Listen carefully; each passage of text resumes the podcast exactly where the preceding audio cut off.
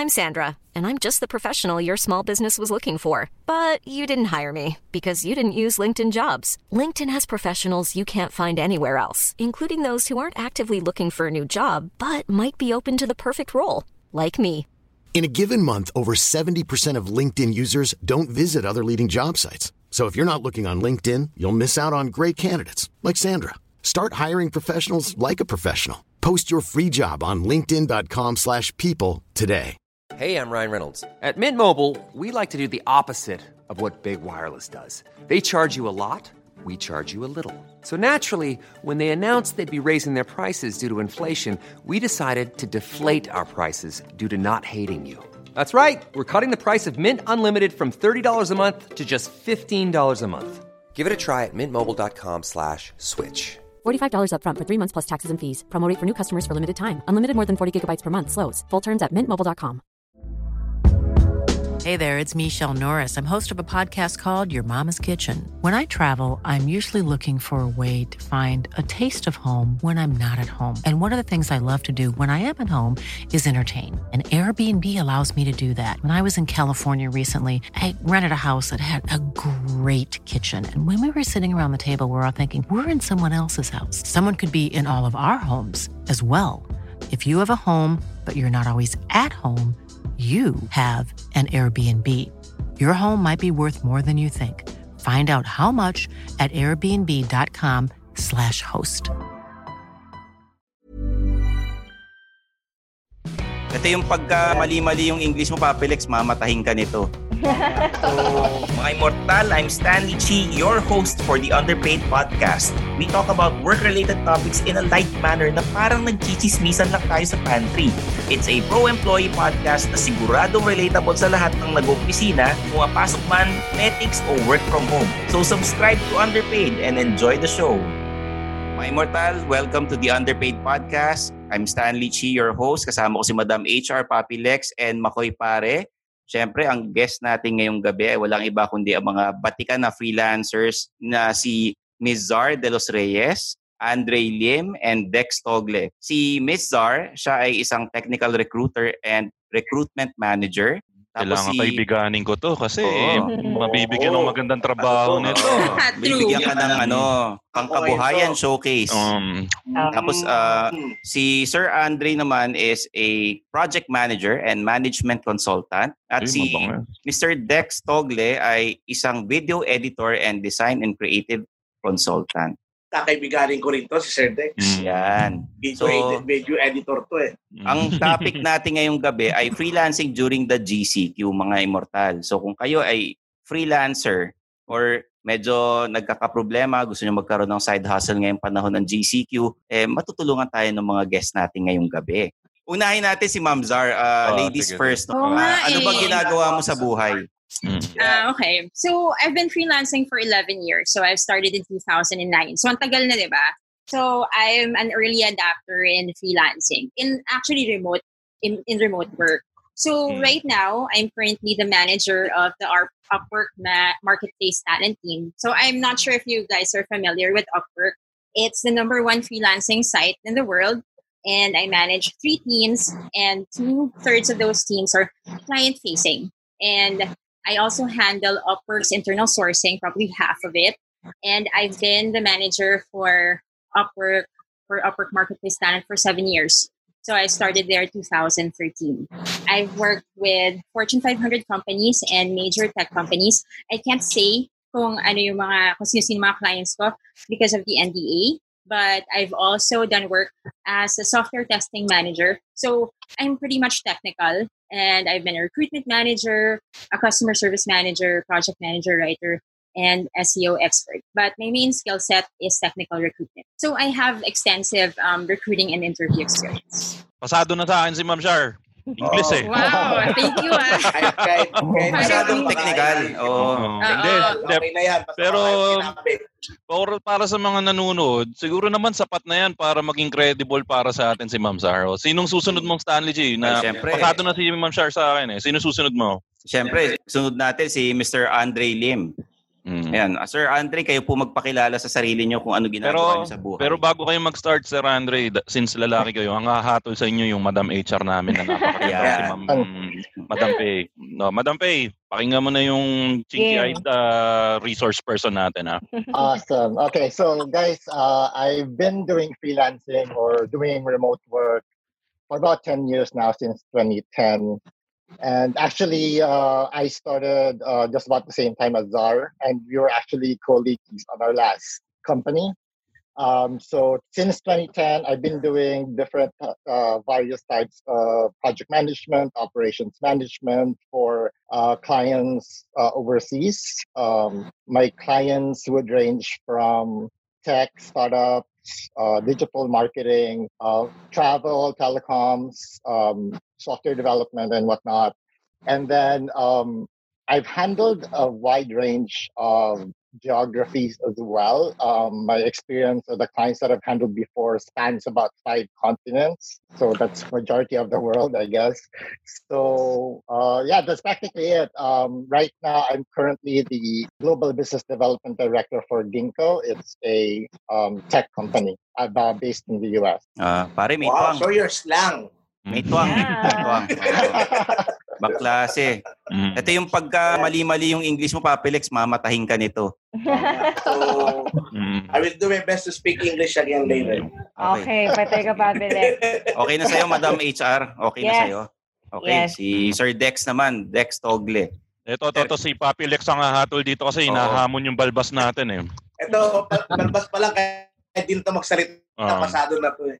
Okay. Um. Yeah. Um. My name is Dex Togle, and I've been actually been part of the creative industry for the past eight years. And I started remote work actually three to four years ago, but hindi ko siya pinursue full time because that back then I had a job. Then I started, you know, started trying out lang muna um remote work. So ginawa ko siya for at least a year and a half before I, you know, focus on local clients. So this year nag-start na ako mag mag full-time um, remote work freelancing ulit. And so yeah, so now I'm actually um, a design and creative creative consultant for Upwork, same as Zar where, where she works. I've been handling a lot of um, auditing for, for uh, internally for Upwork, and then I also, of course, as a video editor, I also have so many clients na local, international. So I try to balance out um, both of them. So I have like not just video editing clients. Uh, meron din ako mga clients for graphic artists, uh, as a graphic artist, um, photo editing. Well, so I've had I've handled a lot of um, big clients then um, locally and internationally. Um, yeah, I can't also say all the clients, but I have um, tackled um, from the construction industry to, to med- the medical industry, also the advertorial industry. So there. Ayun. Okay, you're hired. Uy, si Sir Dex Togle, multimedia artist pala, nag-edit ng video. So, hindi naman Oo siguro kayo, Sir, ano, tumatanggap ng 200 pesos na video edit. Oo. Magkano minimum, sir? Shout out, ganun. Ano ba yung naging issue na parang yung video gamer na ano ba yun, na editor? Ayun ba yung naging issue? Mm. Oo.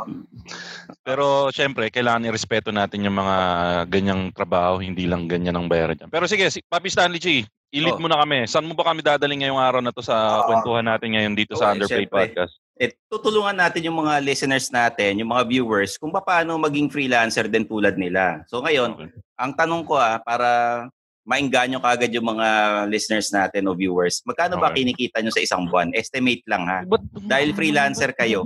ba't ganun ang tanungan mo, Stanley? Kailangan Oo, gulatan. hindi- Gulatan dapat. yun. Ano, kailangan gulatan. Rough estimate lang, ganon. Hindi ko naman sinasabi yung ano, hindi ko naman Oo. sinasabi yung totoong amount. Hindi ko hinihingi yung payslip nyo. Oh, tingin Magkano ko, lang yung rough estimate sa isang buwan? Pero tingin ko Stanley, Ano, ano, malaki, malaki yung lang. malaki yung sahod ni Miss Shar kasi ang ganda ng blinds niya eh. Pangmayaman yung blinds niya. Ah, oo nga, sosyalin, ano? Oo. Medyo, medyo parang namamasyal to sa Wincon palagi eh. Oo. Mm. Oh, sino mo muna? Nakaluwag-luwag sa ano pa lang eh, sa, sa ano yun? Ano tawag dyan sa roll-up lines ba yung tawag dyan sa, Yeah. sa kortina niya, yan. Nakakaluwag-luwag. So, yun. Gusto nating malaman sa isang freelancer kasi kadalasan, pagka ikaw eh nagtatrabaho sa isang kumpanya, sabihin pag freelancer hindi regular yung kinikita, Mm. no? Ah, ano bang masasabi niyo rito, Ma'am Zar? Kayo na po mag ah, mag-start. Ako talaga mauna. Okay. Oh, la- ladies Um, first. Oh. You know, the, the funny thing is, I've shared the same information when nung nag, ano, nag, um, guest ako sa Hustle Share ni Ron, diba? Um, so, a, a little bit, I'll, I'll give you siguro um, an idea why it meron ang dami kong sinasabi, no? But I, I'll give you an idea of my rate journey. Okay, so around 2010, I started um, at Upwork with with a lot of competition, less clients, wala masyadong clients that time. So I started with um, my first hourly contract. It was at $15 per hour. Uy. Yeah. And then um, that was way back 2010. Magkano sa pesos yun? $15.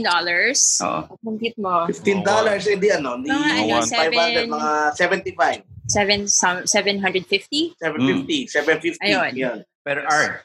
Yeah, per hour. So Mm. um, that's $15 per hour. But I also had, since I was working with other Fortune 500 companies, my rate was always negotiable because either you go for the rate or you go for the experience. So my rate during that time can bounce between $3, $5, $8, $12. So between, you know, maybe $5 to $15 per hour. And this was way back 2010. Um, now my rate is at between $20 to $30 per hour. So just because I'm also I already have that managerial experience and I've been freelancing for 11 years. So and I've done multiple roles and my skill sets are evolving constantly. So that's why. So the so the my rate is between $20 to $30 per hour. Okay. Oh, So tama. magkano yun, Makoy, sa ano, sa peso? Yung Malaki. $50, magkano Malaki yun? yun. Malaki, not bad na yun. Mga isang oras, mga isang libo, ganyan. 1,000 Oo, to mga 1,500. 1 to 50 isang oras. Ganun. Oo, so Hindi ko, hindi ko, hindi ko afford si Ma'am Shar. Ah, Then negotiable naman rate ko. Negotiable. So pwede, negotiable. Ah, so, ito naman si Sir Andre naman dahil kung si Ma'am Zar eh mga $20 per hour. Eh si sa kayo na mag-compute mga immortal ha, sa mga nanonood ngayon ha. Compute nyo. Oh, tandaan nyo calculator Oo, nyo. Kay Sir Andre naman, ito mukhang walang ginawa to kundi magtrabaho lang si Sir Andre. eh. Actually, I would echo yung ano ni ni Zar. Um, I started out way back 2010. Uh, my rate was about $15 an hour. I started with that rate. And then over time, over the last 10 years, um, as I grew my experience, expanded my skills and expertise, um, right now, it ranges to about maybe 20 to $30 as well per hour. So right, right about the same rate as that. Mm, laki ah. Medyo, ito si Sir Dex, Ah. mukhang ano, hindi to papayag sa mga $20 per Mm. hour. Mukhang yayamanin to eh. Ito si Sir Dex, parang nakatira sa alabang to. Yung, Mm, parang ano eh. parang Pili ko nasa hotel. Parang nakita niyo ba yung ano?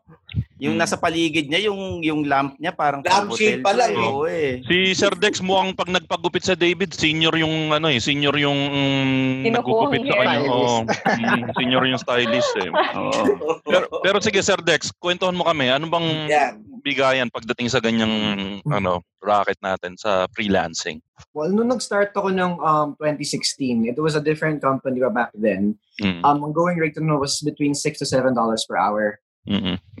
Doon ako nag-start. But it was, ano eh, parang negotiable din kasi siya because um, yung employer ko that time, yung mga clients ko, is they always ask me kung ano yung parang negotiable rate ko. So normally, I just, you know, negotiate at least one to two dollars lang in difference from my asking rate. So going back, um, sorry, fast forward to this year, um, ang going rate ngayon $17 per hour. As of course, negotiable din siya. This is for Ah. video. Mm. Pag $17 per hour, tapos sinabi mong negotiable, pwedeng ano, $17 pag magne-negotiate, pwedeng $30 per hour. Hindi ba pwedeng ganun? Pataas Hindi. yung pag- Pababa. Pababa dapat. ah. It will all matter, Stanley Chi, pagdating sa negotiation with the freelancer, syempre, um, iba-balance in nung company kung gaano kabigat yung workload. Um, ah, ganun din yung sa freelancers. Syempre, doon nila ibabase sa workload na makikita nila para makakakita, maki, matitignan nila kung makakatanggap pa sila ng iba bukod doon. Yan. Depende sa project. Mm, depende Yes. sa project. Okay. Sa isang buwan ba, mag, mga ilang freelance jobs ang kinukuha ninyo? Ilan Dumidepende siguro yung Stanley Chi kung ilang amortization yung binabayaran nila for that. Yun, oo. Kung depende yung magkano expenses nila. Hindi, pero um, can you give us an, an idea paano nyo siniset yung limits nyo with regards to sa ah, sa sa dami ng trabaho na kaya nyo tanggapin? Ano yung limit nyo or paano nyo sasabihin na sapat na yung kinikita nyo for that specific month? Uh, so for me, I always look at uh, the workload. Um, ever since I've started doing remote work, um, I always prefer and always have only accepted clients that are long term. Yun Ah, kasi yung vision ko. So I, I don't I don't normally take project based uh, clients or, or projects kasi Mm-mm. for me my ideal client will be someone that I can work long term with and build that relationship kasi yun yung importante sa akin eh. Mm. Um, so in terms of the workload, I always look at kung uh, I, I manage and, and make sure na oh, I have enough time for this client and then I have another I, set, I set another time uh, for a workload for another client. Siguro I would say in a given month max that I could take or max that I have taken um, would be about maybe three or four clients So, para kang namamangka sa tatlo, apat na ilog. Oo. Sanay na sanay. At sanay na sanay ka sa ganyan, Stanley Chi, di ba? Yung pamamangka sa dalawa. Hindi, hindi ko alam yan, Papi, ano, Makoy. Hindi ako ganon. Hindi, base sa mga nakwento mo sa akin dati. Wala, wala akong ganyan na karanasan.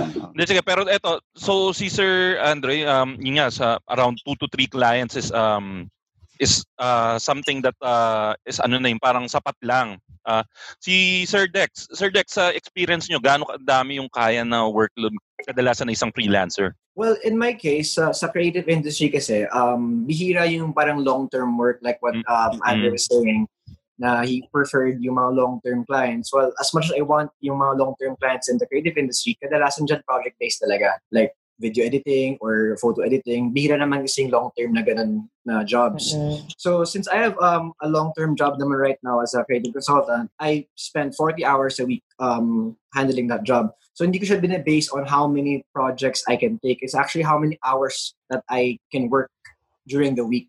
Mm. So kumbaga I have, let's say, fixed 40 hours a week for this job. Um, I have, mag- mag-aalaw ako na at least 20 hours max more for that week. So it would depend, kunyari, if I have a, I have a client na alam ko it's going to take me 5 hours lang to do this week, then sige, tanggapin ko siya. Estimate siguro around mga 2 to 3 clients lang ang siguro kaya kong i-handle. But I can actually, you know, I can actually accept more if may opportunity. But syempre, sacrifice na rin yung mga personal time na yan pag sasagarin ko na yung week ko, yung hours ko. So that's how I actually base kung uh, ilin kaya ko tanggapin based on the hours that I have left after doing my parang main job. So Sir Dex, sa multimedia na industry nga na nandun ka, mostly ang projects na natatanggap nga uh, compared to Sir Andre is short term. Tama ba? Yes, usually project-based. Well, unless na gusto ko talaga ng client na ikaw babalikan, Mm. pero long-term ano, Oh. relationship. Pero ito may follow-up question dito mula sa mga girls na listener natin. Kasi sir, Yeah, paano yeah. naman daw pagdating sa pag-ibig ikaw, sir? Pwede ka raw ba sa long term or mostly short term daw ba yung pag-ibig sa'yo, sir? Mm. Ano daw yung mas prefer mo, sir? Kasi madaming nakakagusto sa'yo dito sa comment section, sir. eh. So yun yung isa sa mga tanong nila. Oo. Ano bang prefer mo daw, short term o May long term? commercial model yan. Oh, yun naman. That's commercial model.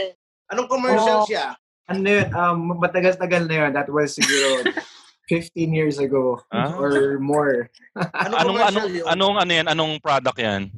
Um, Zesto, um, meron, alam mo yung lumang bangko dati, yung Far East Bank? Ah, Um, yun. So, ganun katagal na ako nag, nag-stop.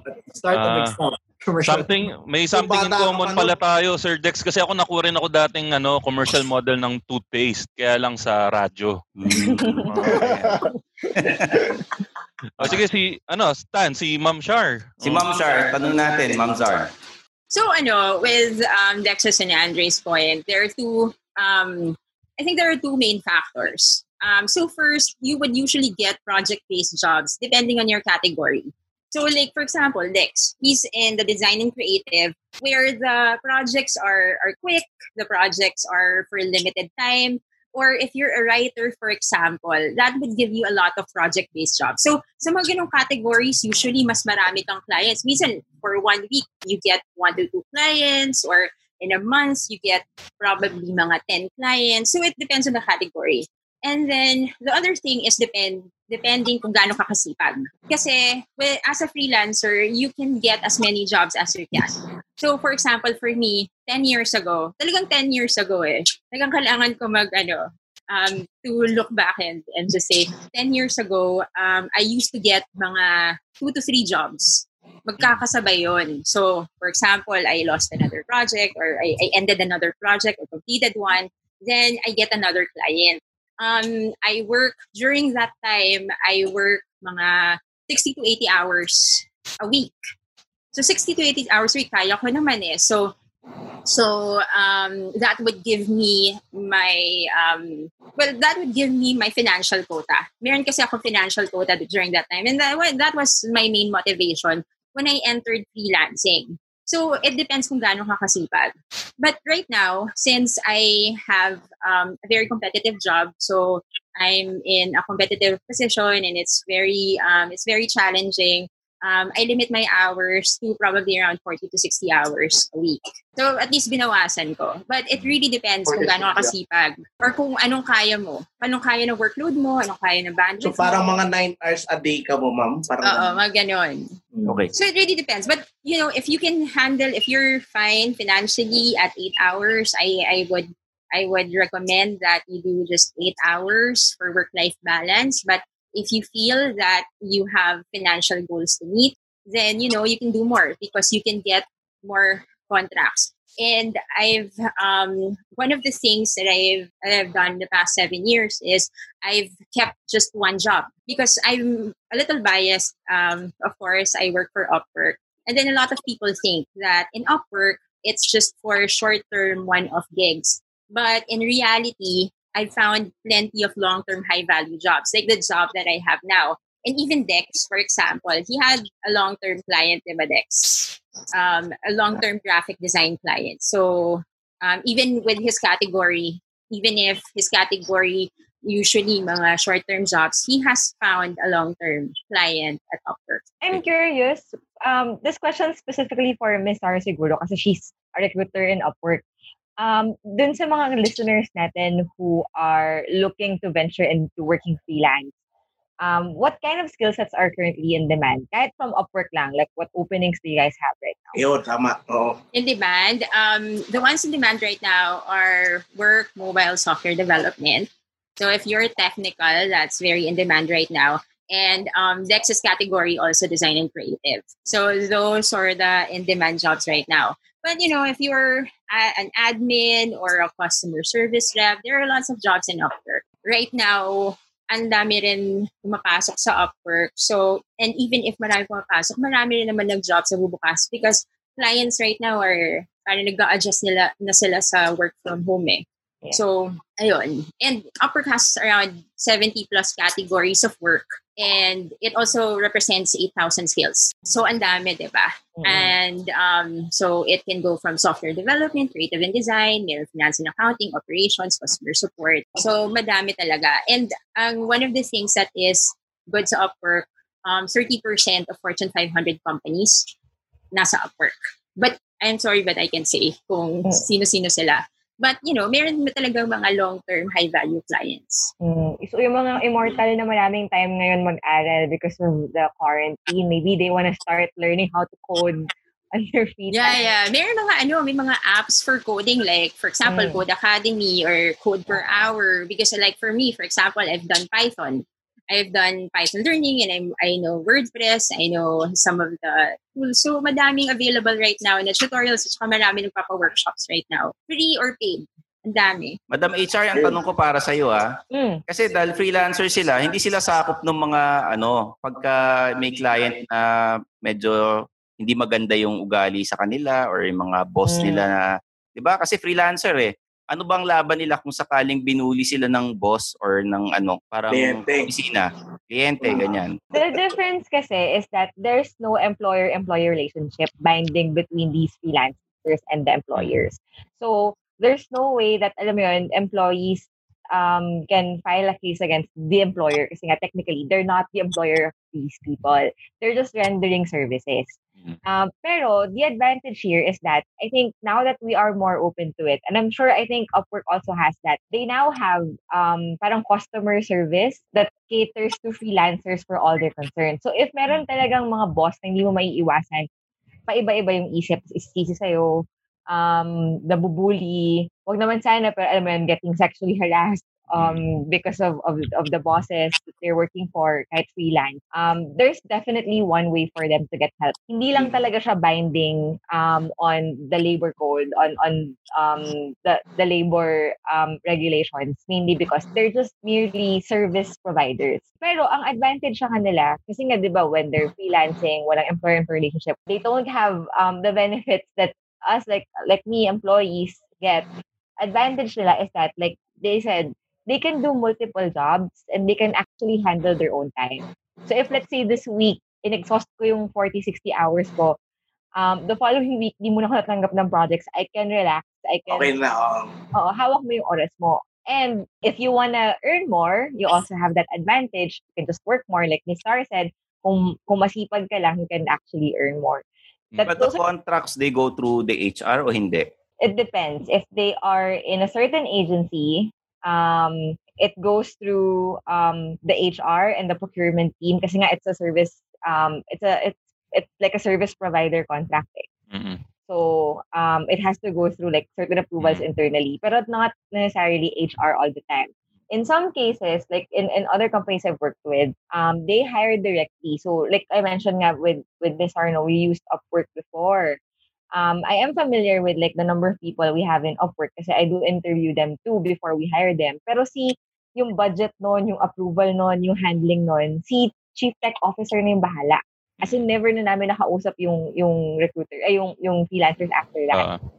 Oo. so it could be direct. Depende kung sino sino service. Ano ba yan? Ah, yung sinasabi nyo, may, di ba may customer serve na ano, na-actionan agad. Kunwari, yun nga, may conflict ka between the boss and the Mm. freelancers, na-actionan agad din naman. Oh, depende kasi. Um, for an organized um, freelance um, institution like Upwork, it's fast. Um, they're very organized. They have a system for it. And they know how to handle it very well kasi they're handling like multiple number of freelancers and it's inevitable. Pero if you if you are a direct um, consultant and you had such a problem, it could go different routes. Pwedeng, again, one, direct to to the manager who hired you for the service. It could be routed to HR. Um, it could be direct to like the chief and the bosses already, depending on how big the impact is of the project. Yun yung medyo, yun yung medyo tricky. Pero if you are under a certain, um, as an organized system or organized agency, as a freelancer, mas madali. Those has certain advantages. Ako, Stan, may question ako sa mga guests natin ngayon. Okay, so Sige. ang sa pagkakalam ko, karamihan ng mga freelancers eh, hindi covered ng mga benefits na binibigay ng mga company sa mga regular employees nila. So, kayo bilang sa, sa mga sarili nyo, how do you prepare for uh, instances like what we're having right now? May pandemic or may health crisis, lalo na kayo pag nagkakasakit kayo. Sa pagkakalam ko, you're not covered by the health benefits of the companies. So, how do you prepare for instances like this? Um, for me, I have well, I have everything. Um, so I pay my taxes. I have an accountant, and I pay my accountant a retainer every month. Um, my setup is is pretty different. So, but anyway, I have an accountant for my taxes, and then second for health, I have a health card. So I got one from MaxiCare. I think um, it's like, for example, three in your family, you pay fifteen thousand every Ah. quarter. And you acquired that personally. Yeah, I acquired that personally. Good, good, um, good. You you also think of you also become a financial manager in a way. You budget your you budget your earnings. Parang you're really it's it's like a business for you. Eh. Freelancing is really a business. You're in charge of everything, Everything. even Yeah. SSS, pag-ibig, I also have that, and PhilHealth. So I I set it all up. So may pag-ibig ka ngayon, Ma'am Shar? Mm. meron. Ah, yun lang. So, so nalungkot Meron. na yung isang commenter natin, no? Nasagot na yung tanong mo, yung meron ng pag-ibig. Ay, dali na. Ah.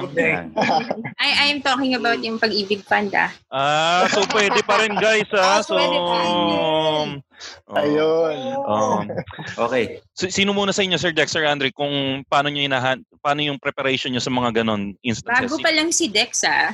Oo. So, ano pa lang yan. Wala pa.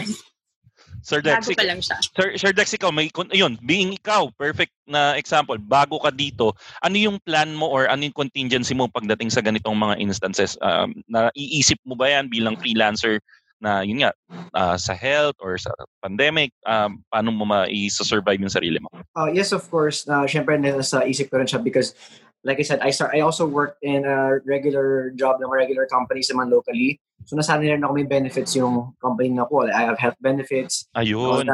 So ngayon, since since I'm doing freelancing, wala na akong hindi na ako pinaprovide ng company ng benefits. So Mm.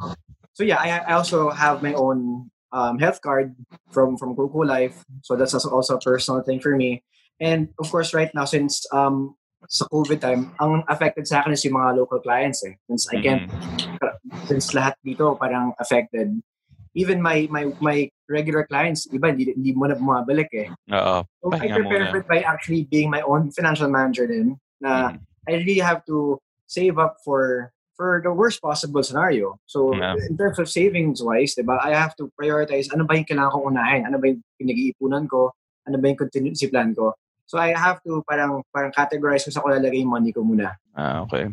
So at least uh, it's good to know na yun nga yung experience mo na na-experience mo pala yung profession, yung being hired and uh, being given everything by a uh, company and now you're adjusting to the uh, new setup that you have of being a freelancer. So at least you know what you need to have from the previous employment that you have. At least yun nga, may ano perspective ka nun. So ikaw Sir Andre, ikaw, uh, bilang ikaw mukhang anak mayaman ka naman sir, mukhang may hardware yung pamilya mo. naki- na- Si Andre parang mukhang compound, to, nag-UFC to eh. Oh, sir. Oh, yun, mukhang nag-UFC nga si Sir, Sir Andre, ikaw ba, sir? Nakatira ka, una nga pala, sir, nakatira ka ba sa compound, sir? Hindi, hindi. Ay, hindi, hindi, hindi, hindi. May hardware kayo, sir. Baka Ah. magkamag-anak kayo ni Sir Stanley G. Pwede kayo mag-trade ni Papi Stan. May hardware yan. Wala, wala May mall yan si Andre. Ayun, may mall. May Yun. May mall pa na Grabe to kayo. eh. Hindi, pa- pero ikaw, Sir Andre, sa experience mo, galing ka rin ba before sa ah, being employed or diretso ka na sa ah, go, ah, freelancing or paano yung setup mo, sir, na pag, ah, pagig- pagiging prepare mo sa mga instances na nabanggit? Right. Um, in actually in 2010, um, when I started freelancing, I actually uh, combined that when I was employed in a BPO together with Czar. So um, when I started freelancing, I did not quit my job in in, in a snap. Uh, I had to balance it both at the same time for about a couple of months before I actually decided um, to leave my the corporate world and and do freelancing full time. And the main reason why I did that is because uh, I think this is one main disadvantage of being a freelancer is yung stability. Uh, projects can come and go. Um, clients can always just drop you when they want to and whatnot. So that's why I wanted to try it first for a couple of months while being employed in an actual company. And then when I felt like I was stable enough, then that's when I decided um, to go freelancing and doing remote work full time. And when I started doing that, then I had to basically voluntarily um, do my own contributions for SSL, Field Health, and whatnot. And then also, obviously, uh, are taxes, you have to do your own taxes. Like Czar, I also have uh, an accountant that I pay um, monthly uh, to do my taxes and whatnot. So everything is still in place and everything is still backed up, even if you're working for yourself. Ah, so siguro i-take note na lang siguro ng mga nanonood na if ever you plan to venture into freelancing, just take note of the things that uh, uh, Ma'am Shar, Sir Andre, and Sir Dex uh, have uh, identified para alam nyo na yan, hindi lang kayo basta-basta mag-freelance. Kailangan nyo i-take note na kailangan May nyo mag- obligasyon ka. Oh, may obligasyon kayo magbayad ng SSS, pag-ibig, ah, ng ng health card para mas madali kasi kahit nag-iipon kayo kung wala kayong health card baka maubos lahat kagad yung ipon nyo. Tama. Sir ah, Stan, ano nga yung tanong mo ulit kanina na May ano bago kong tanong, ha? Ah, Ah, binago mo na? May bago kong tanong. Oh. Ano bang binago Dahil mga freelancer kayo, requirement ba kailangan magaling ka mag-English? Ah, Yung totoo ha, kailangan ba magaling ka mag-English pagka freelancer ka o hindi? Of course, it is needed. Oo. wow. Oy, freelance. Oy, tama. Freelancer si Stan, si Papilex. Baka nakalimutan mo, nga. Stanley. Hindi, sa, sa inyong tatlo, kasi si Papilex, alam naman natin, ano eh, Inglesero talaga yan. Oo. Pero sa inyong tatlo, ah paki, pakiramdam namin, di kayo marunong magtagalog eh. So, Oo. requirement pa yan. kami, ah. For me, I guess it depends. Um, when you say you have to be good at English, I guess it depends on who your client is. If your client is Exactly. local, you Mm. can do Tagalog. It's fine. I, I don't think it's an issue. But obviously, if your client is like from overseas, then you are expected to at least Mm. be conversational in English. Exactly. And that's what's important. Because you can't communicate with your clients overseas if you don't know uh, conversational at least in English. At isang dadagdag ko lang dyan, if you have yung balbas na katulad nung sa amin ni Sir Dex, kailangan panindigan mo yung galing mo sa English pag ganyan kakapal ng balbas mo. Kasi Bakit? kasi it comes with the ano eh, with the Ano, um, tisoy? Ganon? Yeah, espanghol Ah. kasi yan eh. May dugo kaming espanghol na So, so you consider yourself tisoy, Oh. Mark? Di ba pwedeng tamad ka lang mag-ahil? Oh, isa na rin 'yon, isa na rin 'yon. Pero kasi pag ganyang itsura ng Sir Dex na tisoy na may balbas, eh kailangan madala ng galing sa English yan, di ba Sir. Dex? So, eh, pero yun, ah, tama, yung tanong ni Sir Stan, Ma- Ma'am Shar, Oo, Ma'am ah, Shar. with regards to your clientele, um, I ma- believe more Oo. on uh, international clientele. So Yeah. I, I guess uh, English is a Oo. must. Yeah, that's true. But but then it also depends on the category.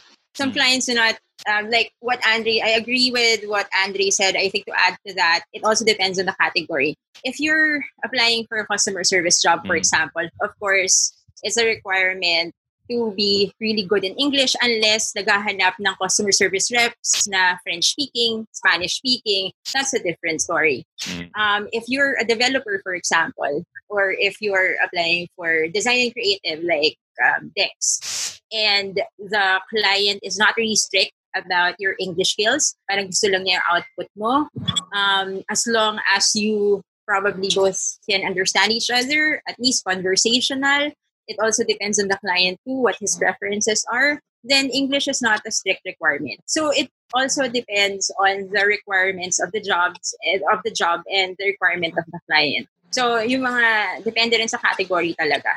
Mm. May mga ganong instances. Like developer. Yeah. Ang, ang ginagawa lang naman, di ba? Di ba, Madam HR? Mm. As in, ano lang, uh, magko-code ka. Kailangan mo ba ng English skills? Depende. But most of the time, you just need to be fluent in the programming language. Ah, okay. Most of the time, di ba? Okay. And design and Mhm. creative. For example, for Dex, o magpe-create lang siya ng videos, ganon. As long as you have a good output and as long as Yeah. the client doesn't mind, that's fine. Hindi as long exactly as you required. yeah, as long as you understand, like like Mm. um Andre said, basta kahit conversational, as long as you Yeah. can take instructions, Mm-mm. um, okay na yun. yeah. It's actually why we have an advantage then kasi in other like Southeast Asian countries na hindi masyadong um, magagaling mag-English, Mm, um, they yeah they have less opportunities, especially um, from Western um, countries, Western clients. So sa atin napupunta yun. Mm. Okay, okay. Si Opo. Sir Dex, sa clientele mo, sir, ah, kamusta bang sa clientele na hawak mo sa multimedia? Mostly local ba yan or international ba yan? Both actually. Pero actually sa akin, sa multimedia, mostly local.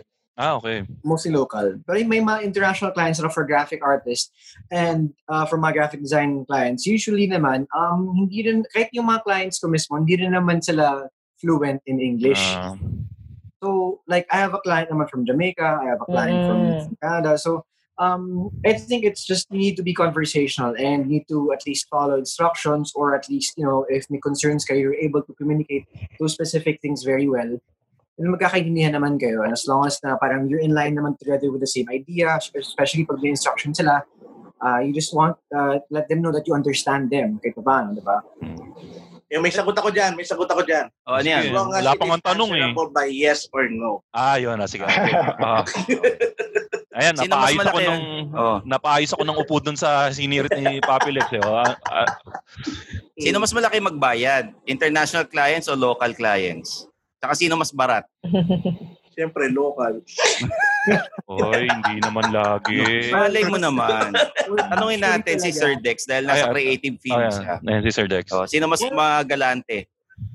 usually kasi mas magalante naman talaga ang international clients eh. Kasi um, they're also um, open to pay you by the hour.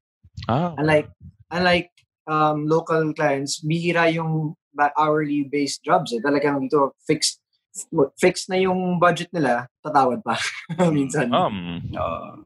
Sino Yeah, at least- marami magpa-revise? Di ba? Creative eh. Yung nagsusulit, nagsusulit ng gawa. yung, di ba, after three revisions,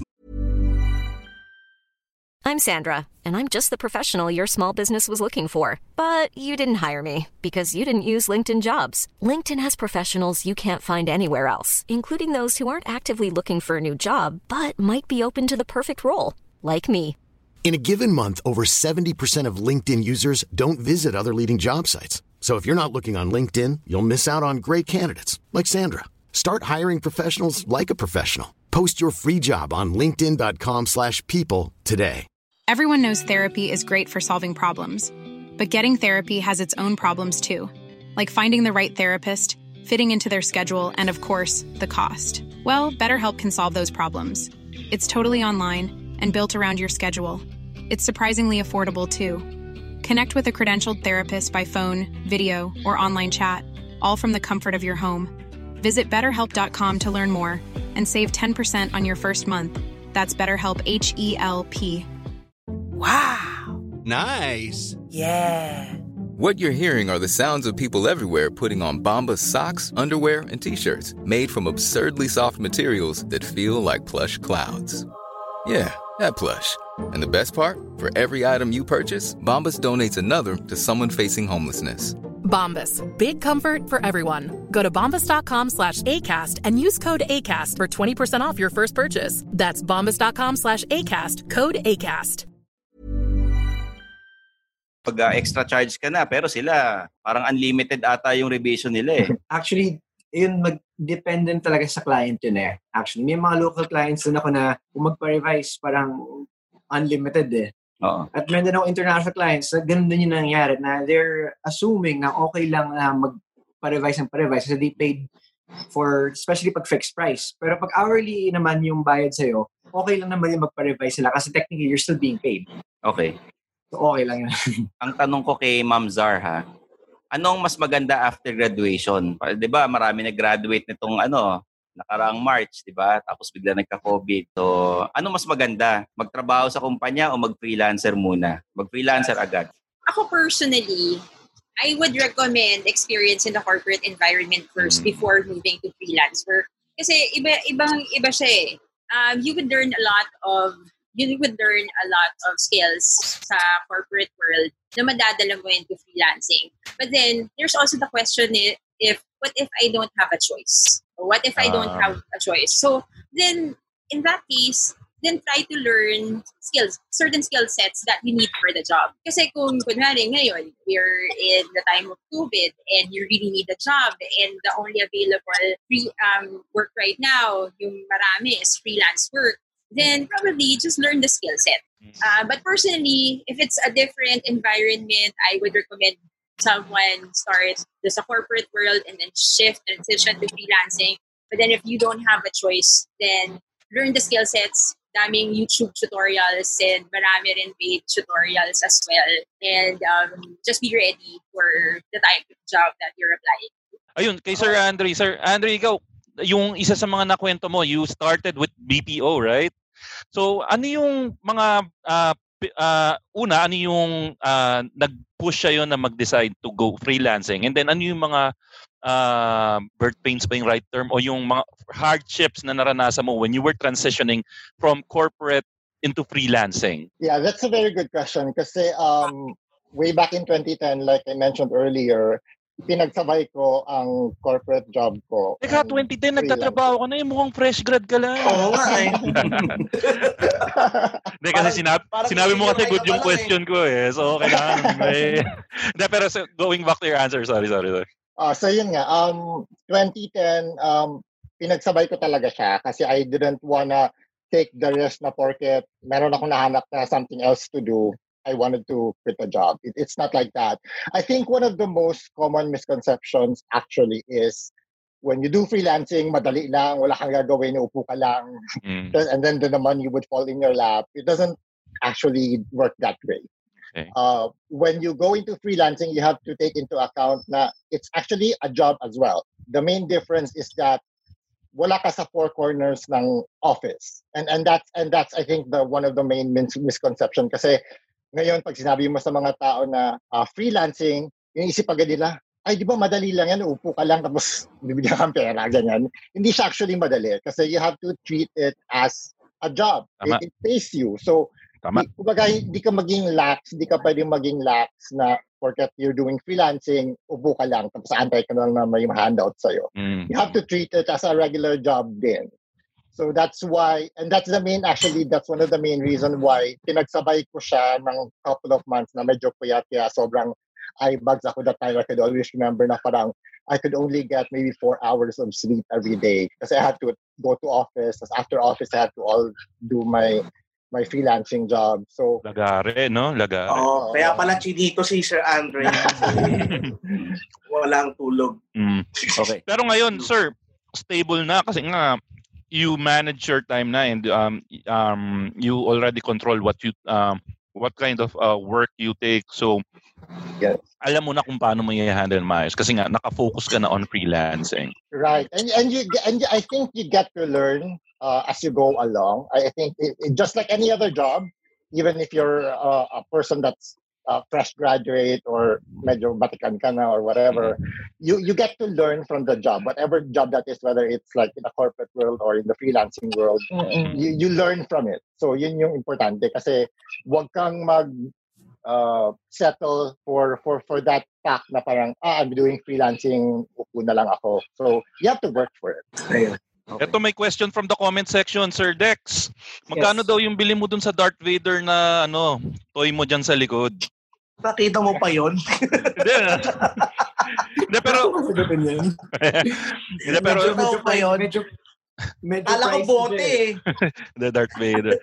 Pero Sir Dex, yun nga, um, you, ikaw din sir, coming from uh, professional, uh, coming from corporate, nag-transition ka into freelancing, um, wala ka namang issues sir with uh, the transition. Um, nag nagkaroon ka rin ba ng encounter ng adjustment siguro from uh, uh, yung rates mo paano ka tinanggap ng maayos ng freelance world uh, from uh, how did you justify the rates that you were throwing out with the clients that you have para mala magkaroon ng idea yung mga nakikinig sa atin on how to value themselves Actually, that was one of the challenges yung na challenges ko rin yung nag-transition ako. Same with Andre kasi I also um parang pinagsabay ko rin kasi yung ano ko yung yung last parang corporate job ko pinagsabay ko rin with uh, my old ano rin my first remote work but Mm. what I did was I did it part-time muna sa remote work ko just to to feel out muna the process of Mm-mm. um how to work remotely tapos yun din yung naging struggle ko is how do I find yung my own personal rate how much I Mm. should charge Yun, how did you identify kung how did how did you value yourself, 'di ba?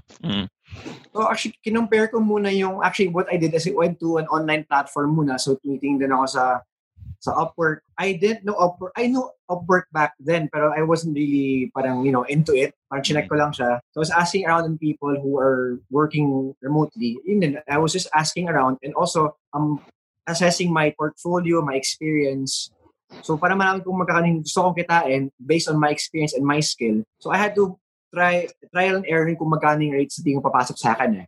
Oo. So I, I tried din especially sa mga first um first proposals ko when applying a job. Um mag, mag common ang mistake ko is gusto ko kumita agad ng malaki. So tinasan ko agad yung rate ko.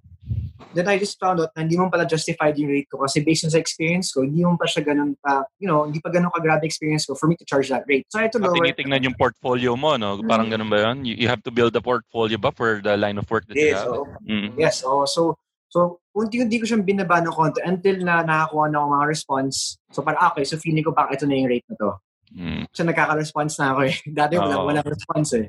So you have to try it out then actually to to with ter- with terms of ano eh, the the rate eh. So um what I wanted lang to siguro the mistake I made was I focused too much on ano, I focused too much on how much I would want to earn and how much I am really worth. Mm. So siguro yung isang lesson na makukuha ng mga listeners natin dyan is when you go freelance, try to value yourself but uh, uh, siguro nga try to reach for the moon, uh, try to reach for the stars but, but if you miss the stars, you at least you fall on the moon. So parang sa ginawa ni Sir Dex nung vinalue niya yung sarili niya afterwards, nakakuha That's niya na deep. ngayon yung no, nakakuha niya na yung uh, sweet spot kung saan talaga yung dapat na presyo niya. And then he, he was able to build the his uh, portfolio. And then tumaas nang tumaas yung value ni Sir Dex after that. Makoy, Makoy, para lang sa informasyon ng mga nanonood ah. Oh. Mas malayo ang star kaysa sa moon. Kaya ang targetin niyo yung star. Para Hindi nga. mag-land ka sa Try moon. to reach for, try, try to reach for the stars. If you don't reach the stars, you you ano, you reach the moon. Ayan ba? Mm. oh. oh, isang question dito kay Ma'am Shar. Ma'am Shar, ano daw yung shade nung lipstick mo? And anong brand? Seryoso ba yan? Yes, ma'am, kasi ang ganda daw nung pagka-red. Pinapatanong ni yan? pinapatanong ni Madam HR, nag-message siya. Patago. Oh. Tinitingnan ko nga kung ano eh. Sino nagtatanong doon sa chat? Tinitingnan ko pa yan. diretso sa amin sa Twitter. diretso sa amin Ah, sa diretso Twitter. yan. Kasi ah. Um, kung gusto mo talaga sagutin ko yung Oh. tanong. Cat Bondi. Ayan, Cat Oh.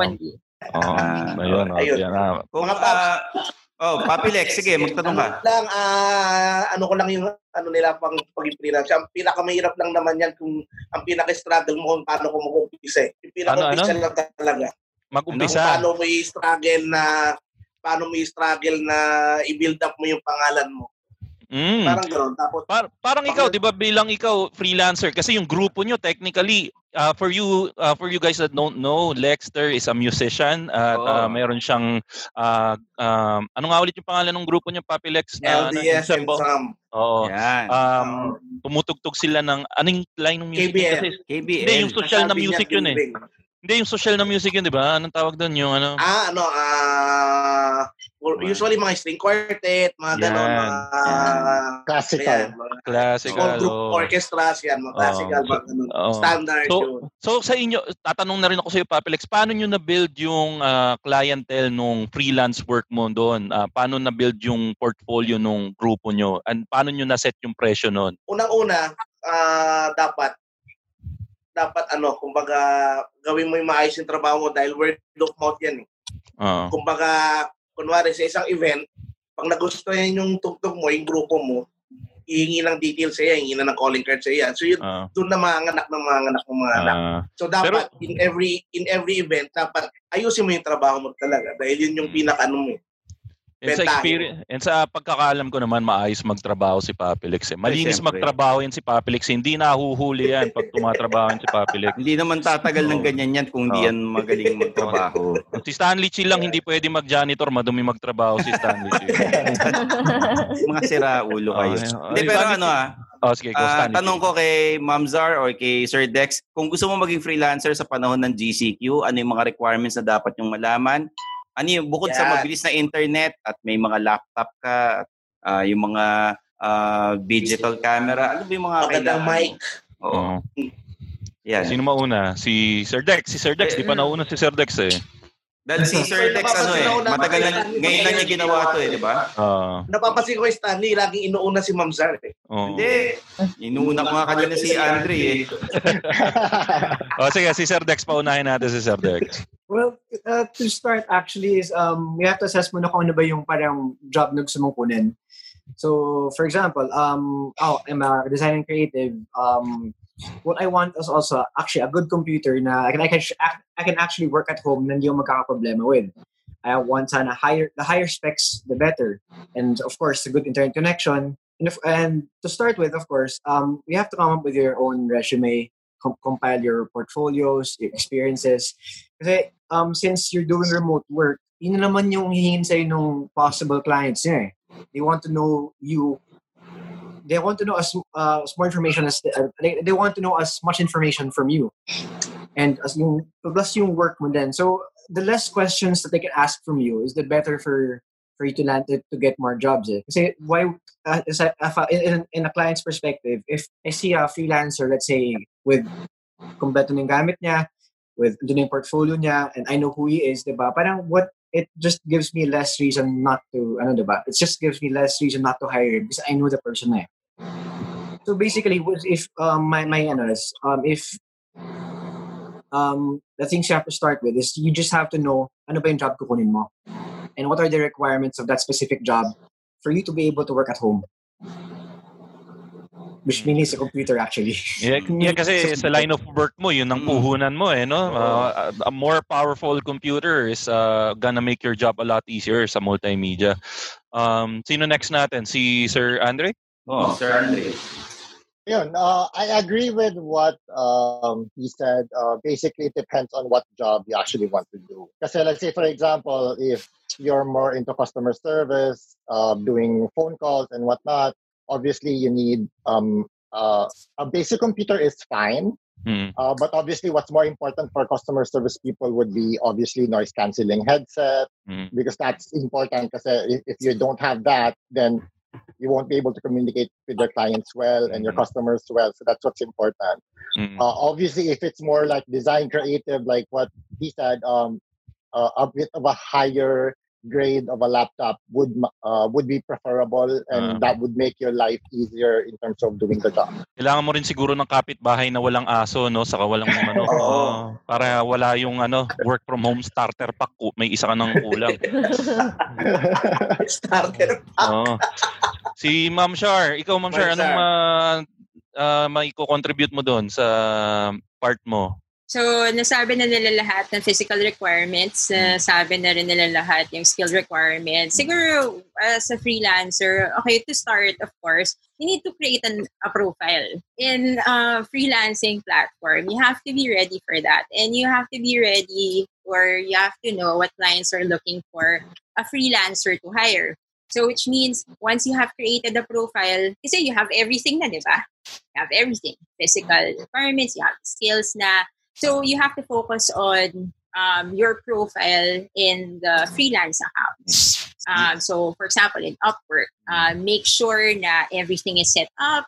Make sure na your profile photo is professional and friendly. Um, make sure na you're aware of what title to use.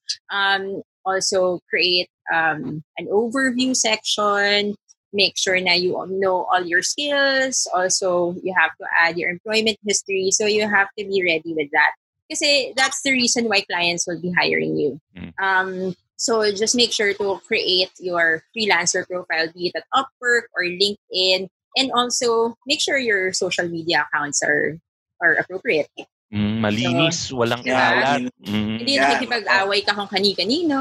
Mm. Diba? Huwag kang mang, huwag kang hihirit ng ang pangit talaga sa opisina ko, napaka sablay talaga nung Stanley Chi na yun, napakasungit. Oo, ganun. Oo, mga ganun.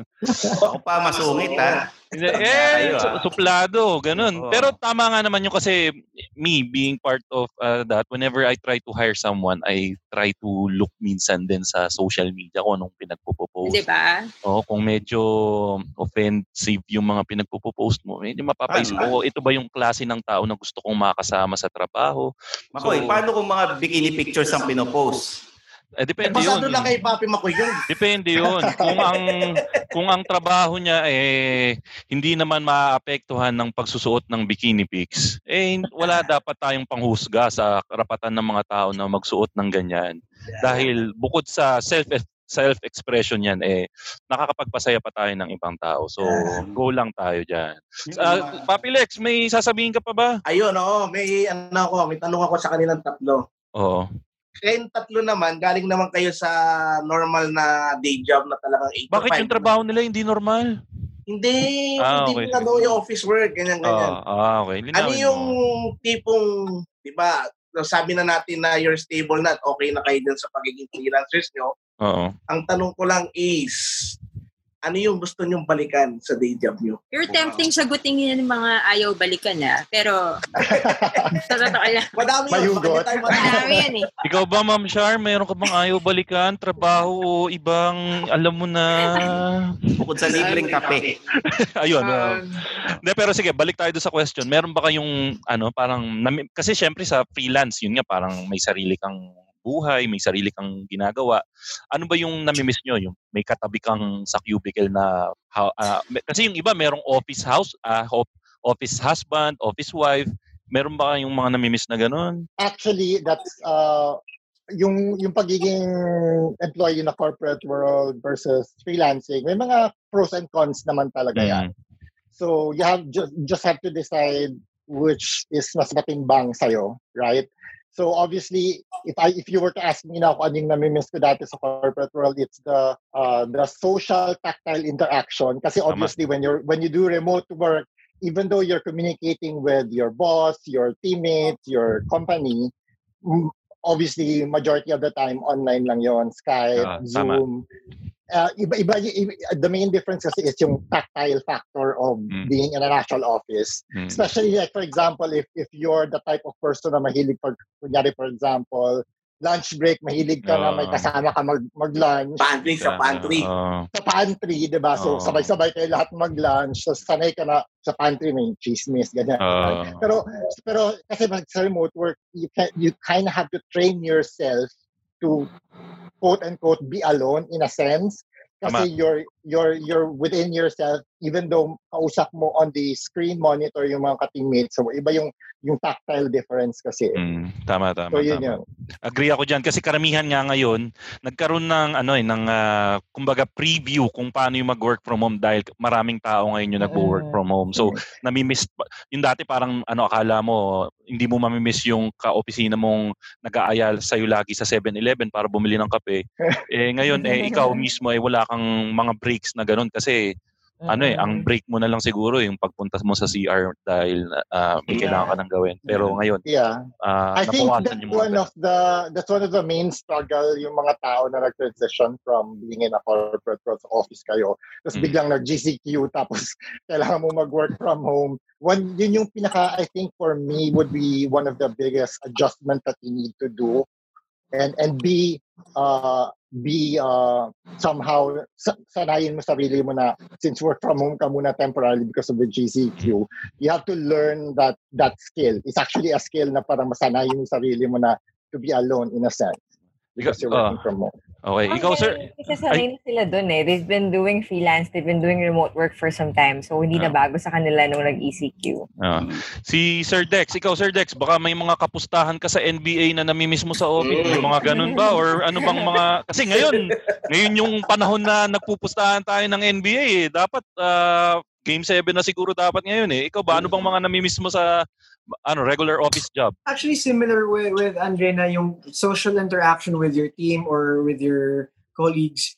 Kasi minsan, you know, especially when you're at home, um, yeah, you have to train yourself how to be alone. Especially pag sanay ka, if you're a sociable person, Mm. ang hirap yung biglang makukulong ka bigla sa isang room, wala Ah. kang kausap, especially um, like yung mga lunch breaks na may mga kausap ka, or just maybe handling a job together na as a team, iba yung Ah, feeling yeah. yung physically magkakasama kayo sa isang room, Tama, working tama. together, then yung just facing each other sa screens.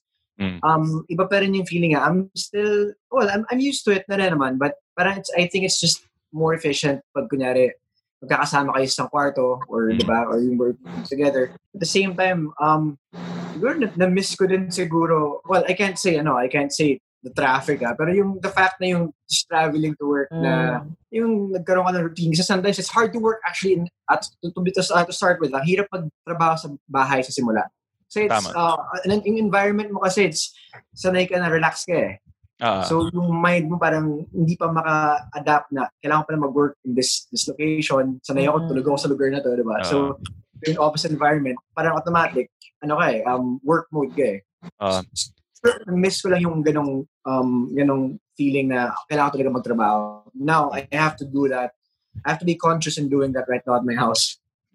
Siguro yung sa simula yung creating a routine kasi um it uh, yung what, what happened to us right now is uh, we all had to break our routine. So um yung yun nga sa simula kailangan mong gawa ng pagising mo, maligo ka kasi pag di ka naligo, matutulog ka ulit or oh, yung babaho ka. Yun siguro. We Ikaw, talked ito, about, ano, we talked about the work from home hacks, di ba, in a separate Oo. episode. Hanapin na lang nila, pakinggan nyo lahat. Oh, maganda 'yun. Uh, to, si, pa- si, parang singganda nung topic na 'yon, yung singganda naman ni Ma'am Char. So, Pero yung- parang ang gustong sabihin ni Ma'am Zay, yung mga negative na ano, yung mga... Ah. So, Pero Michelle, ano- ikaw ba, ano ba yung namimiss mo uh, from the regular office routine bukod sa mga maiingay na friends or poking Ah. office mates? Ano ba? I'd be honest na I never felt alone when um when I was working from home kasi may kasama ako. Um so I never really felt alone. But then recently Parang dun ko lang naramdaman na parang you're, you're on your own talaga. So anyway, um, that's not really exactly what I miss, what they said. Uh, mine is very practical. Uh, mine is I miss having the benefits. Mm, So, tama. I miss having the benefits. It's pretty much practical. Walang dati sa Cytel because Andre and I worked at Cytel before. Um, Okay. We um, we had what medical, we had bereavement, even bereavement, we had bereavement, we had insurance. Um, so we had those benefits and everything is taken care of. But then now I do everything myself. So I have to do my SSS, uh, my um, PhilHealth. So those are the things that I miss. Kasi at least dati may HR kami, di ba? Ah, Ngayon, parang your, your own HR. Okay. So siguro yun nga yung isa something to consider for all people that want to transition into freelance is to consider the small akala mo dati small things na nakukuha mo ng libre pero yun nga i-consider mo yun ah, when you transition into freelance. Ah Sir Stan, ano yun? Okay. Um, ako'y, Madam HR, magbasa muna tayo ng questions from the listeners natin ngayon. Yung unang question, um, kapag to be successful daw as a freelancer, kailangan daw ba dollar rate yung target? Or nag-start din ba kayo at a peso rate? Kasi they were talking about their dollar rate ngayon siguro na Oh, sa sim Hindi ba pwedeng peso? Yan. Si, sino kanino natin i-address yun, Miss ah, Kasi Madam? yun ang ano eh. Kay Miss Sarah na um, Ah. Yun kasi hinihingi sa platform eh. Kasi syempre, you're, you're applying to jobs with international clients. So that's why it's a it's a dollar rate. But Ah, for, okay. kaya ganon. Yun, that's a simple explanation kung bakit dollars. Kung bakit dollars ang kinokot namin. Ah. It's the usual, ano, it's the usual um, amount that the clients. So Um, siguro ang ang pinaka best na sagot doon depende kung kaninong target market Yung mo kausap ibebenta mo. yung sarili mo. Doon mo Yeah, isi-set yeah. kung ano yung ibibigay mong ano. Baka kasi naman magfi-freelance ka tapos ang customer mo yung mga um, maliliit na construction sites diyan eh. Syempre mag-peso rate ka. So depende kung sino Kasi dito sa Philippines, meron mga, meron mga, ano eh, may mga freelance groups na they, um, they give out, I think, 20,000 pesos every month. Pero kapag nag-apply ka sa mga tipong sites like Upwork, um, ang minimum doon, uh, $3. So, $3 per hour ang minimum. If you apply dun sa other sites, ganun rin. If you apply, if you get a client directly sa LinkedIn, syempre, kapag US client siya, ang pag-uusapan nyo, dollar rate. Kapag lang. Canadian client siya, ang pag-uusapan nyo, Canadian rate. So, depende talaga kung na, taga saan yung client. Or Pag kung taga- anong platform ang Oh, pag, ginagamit. ta- pag taga Malabon, ma'am, peso rate na yun. Oo, malamang. peso. Or ano, isang kilo ng isda. Ganun. Oo. Yeah. I think Ah, universal lang din kasi yung US dollar. Oh, Kaya yun yung Ah, common. Right. Standard, oo. Thank you, Miss Sar. That's from Glenn Leonardo. Ah. Another Okay, question for Sir Andre naman. Ah, may boss din ba sa freelancing? Um, nasabi kasi ni Miss Star kanina may hawak siyang team. Ano yung dynamics daw ng bosses and teams? Um, for Um, yeah, um, actually, kahit na, like I said before, kahit na freelancing ka, it, it's still a job. So obviously, if it's a job, you, you still report to someone, whether it be the business owner, the CEO, or another manager that's above you. There's definitely someone that will still oversee you, right? So it's not any different than a, a regular corporate job. Uh, siguro the main difference lang is ang structure. Kasi standardized structure ang corporate world, you're expected to have a manager um, above you to manage you. Sa freelancing, it depends. Uh, it depends on what type of project, it depends on the client. Minsan, client gusto niya na, na you're, you're, you're, you're, you're your own manager, right? So Mm-mm. you manage yourself and then, kumbaga, ikaw na bahala how to manage yourself. So that uh, depende sa client yon. eh. And but if the client wants to oversee you as as a manager, quote unquote a manager, then it's the client's call. Okay. Okay. Madam Um, HR, next question. That's from Ian. Thank you po. That's from Ian Paul Baranuelo. Thank you, Andre. And then the last question for um, Dex. Mas okay ba maging freelancer if you're single or married? Teka, linawin nga natin. Sir Dex. Sir, Sir Dex, kanina ko pa gusto malaman kung ano eh, matutuwa yung mga listeners natin. Single ka po ba o ano, married? O may boy, Ah, may, may Soon girlfriend to o be, married. yeah, soon to be married. Ah, soon to be married. Yun, congrats. So may pagkakataon pa kayo mga kaibigan. Oo.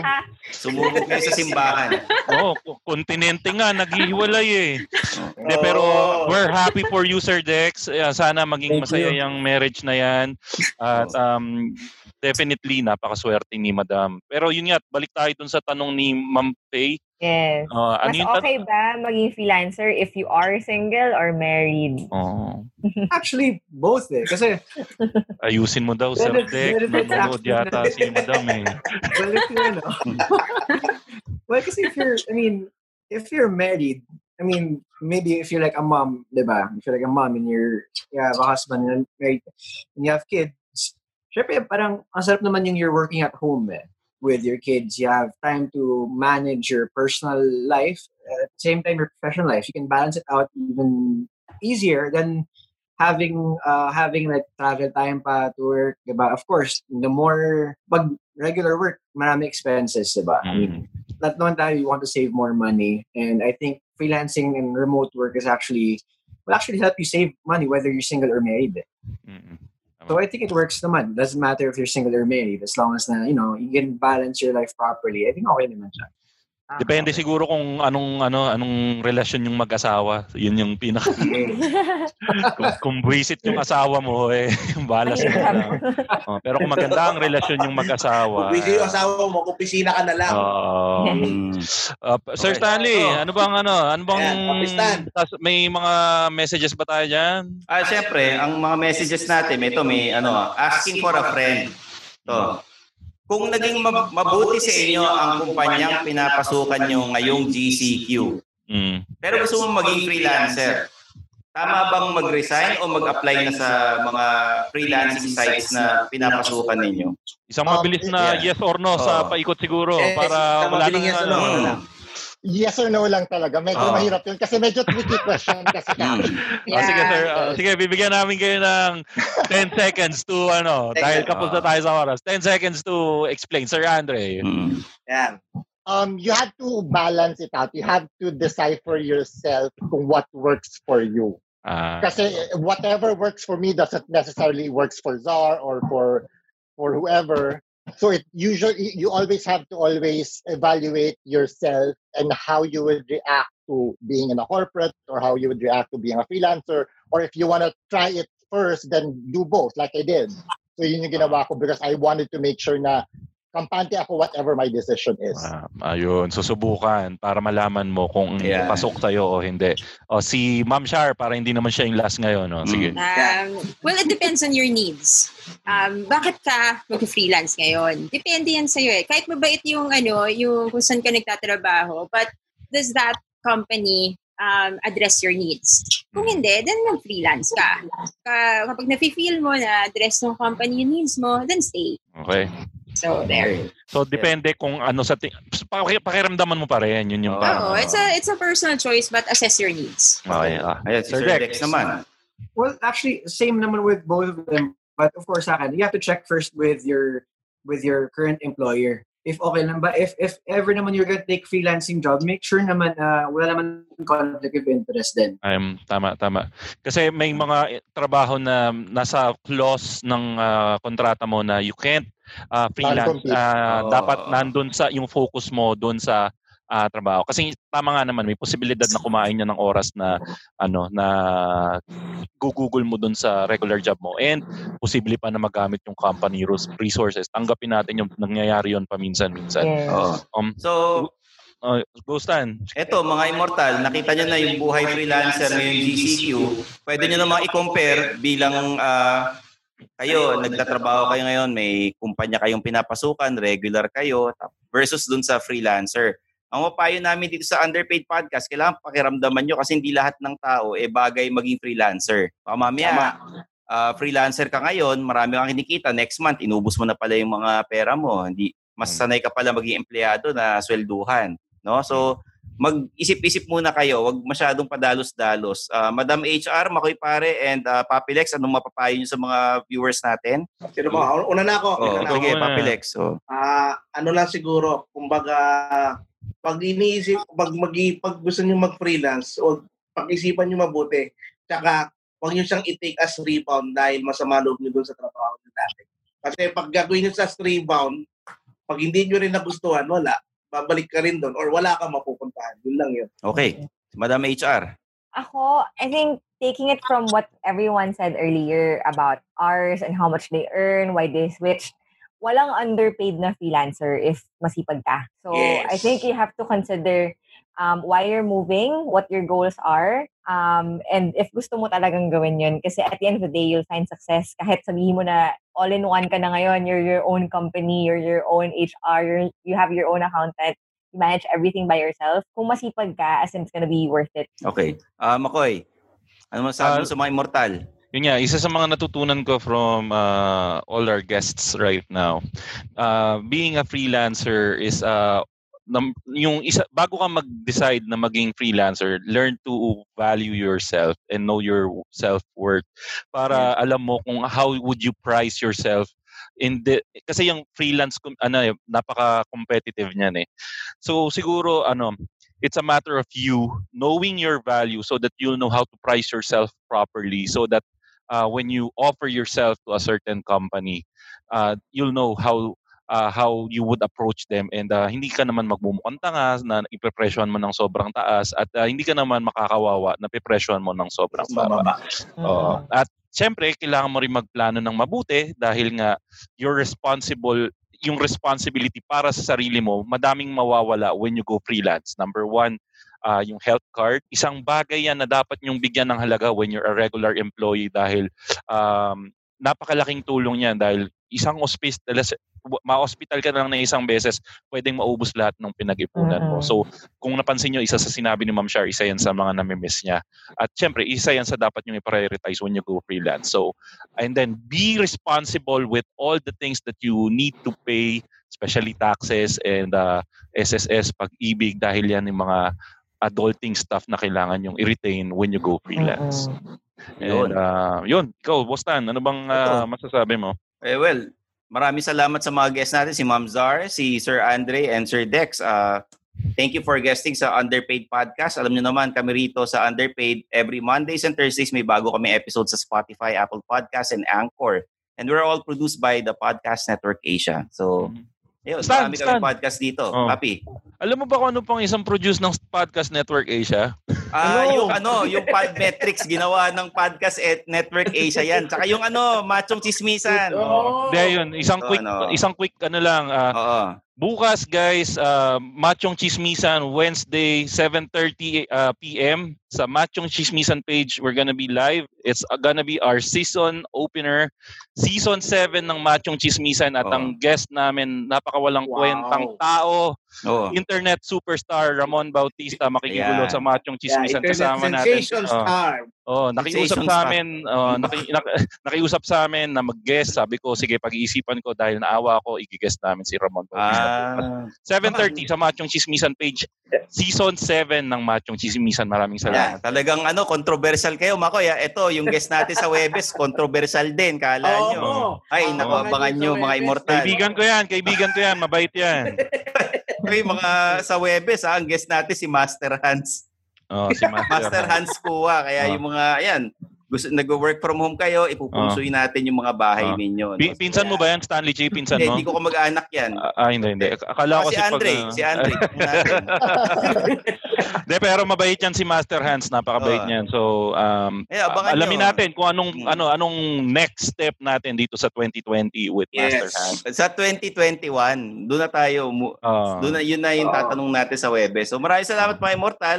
I hope na nakatulong ang show namin ngayong gabi sa inyong lahat ano. Uh-huh. Uh, tandaan nyo. Oo, uh, sobrang haba eh. Oo, oh, stay eh, safe. Kasi nag, nag-enjoy talaga oh. akong kausap sila Sir sila Ma'am Shar, Sir Andre, sa Sir Dex. Walang oh. ito, yung isa sa pinakamasayang episode oh. ng Totoo. Walang walang steer yan, walang steer yan.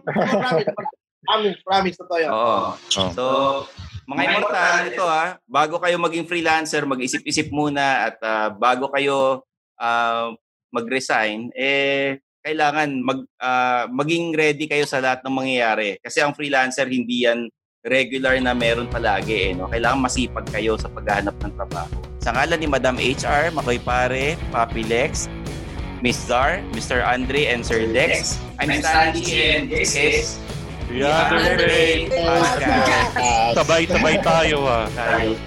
Ay, di ba kasama yun? Wala, wala. Uh, have a great day everyone. Thank you. Thank you, thank you. Bye.